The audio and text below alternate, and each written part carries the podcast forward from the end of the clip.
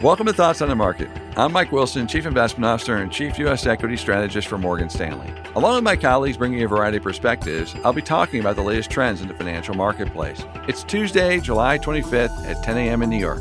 So let's get after it. As discussed in last week's podcast, this year's equity market has been all about expanding valuations. The primary drivers of this multiple expansion have been falling inflation and cost cutting rather than accelerating top line growth. Last October, we based our tactically bullish call on the view that inflation was peaking, along with back end interest rates and the US dollar. While the 30% move in equity multiples on the back of this theme has gone much further and persisted longer than we anticipated, we don't feel the urge to turn bullish now. Missing the upside this year was unfortunate. However, compounding it with another bad call can lead to permanent loss. While falling inflation supports the expectations for a Fed pivot on monetary policy, it also poses a risk to nominal revenue growth and earnings. To remind listeners of a key component to our earnings thesis, we believe inflation is now falling even faster than the consensus expects, especially the inflation experienced by companies. With price being the main factor keeping sales growth above zero for many companies this year, it would be a material headwind if that pricing were to roll over. This is precisely what we think is starting to happen for many businesses, especially in the goods portion of the economy.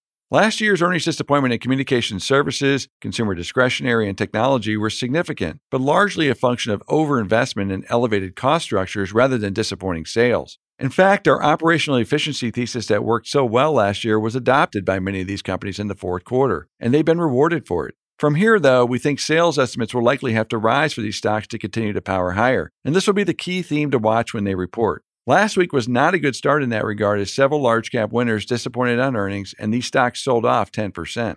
The same thing can be said for the rest of the market too. If we're right about pricing fading amid falling inflation, then sales will likely disappoint from here. We think it's also worth keeping in mind that the economic data is not always reflective of what companies see in their businesses from a pricing standpoint. Recall in 2020 and 21 that companies were extracting far more than CPI type pricing as demand surged higher from the fiscal stimulus just as supply was constrained. This was the inflation driven boom we pointed to at the time, a thesis we are now simply using in reverse. Bottom line, investors may need to focus more on top line growth acceleration to identify the winners from here. This will be harder to find if our thesis on inflation is correct and cost cutting and better than feared earnings results will no longer get it done, at least in the growth sectors. On the other side of the ledger, we have value stocks where expectations are quite low. Last week, financial stocks outperformed on earnings results that were far from impressive, but not as bad as feared. That trade is likely behind us, but with China now offering some additional fiscal stimulus in the near term, energy and material stocks may be poised for a catch up move using that same philosophy. In short, growth stocks require top line acceleration at this point to continue their run, while value stocks can do better if things just don't deteriorate further. Thanks for listening. If you enjoy Thoughts on the Market, please take a moment to rate and review us on the Apple Podcast app. It helps more people to find the show.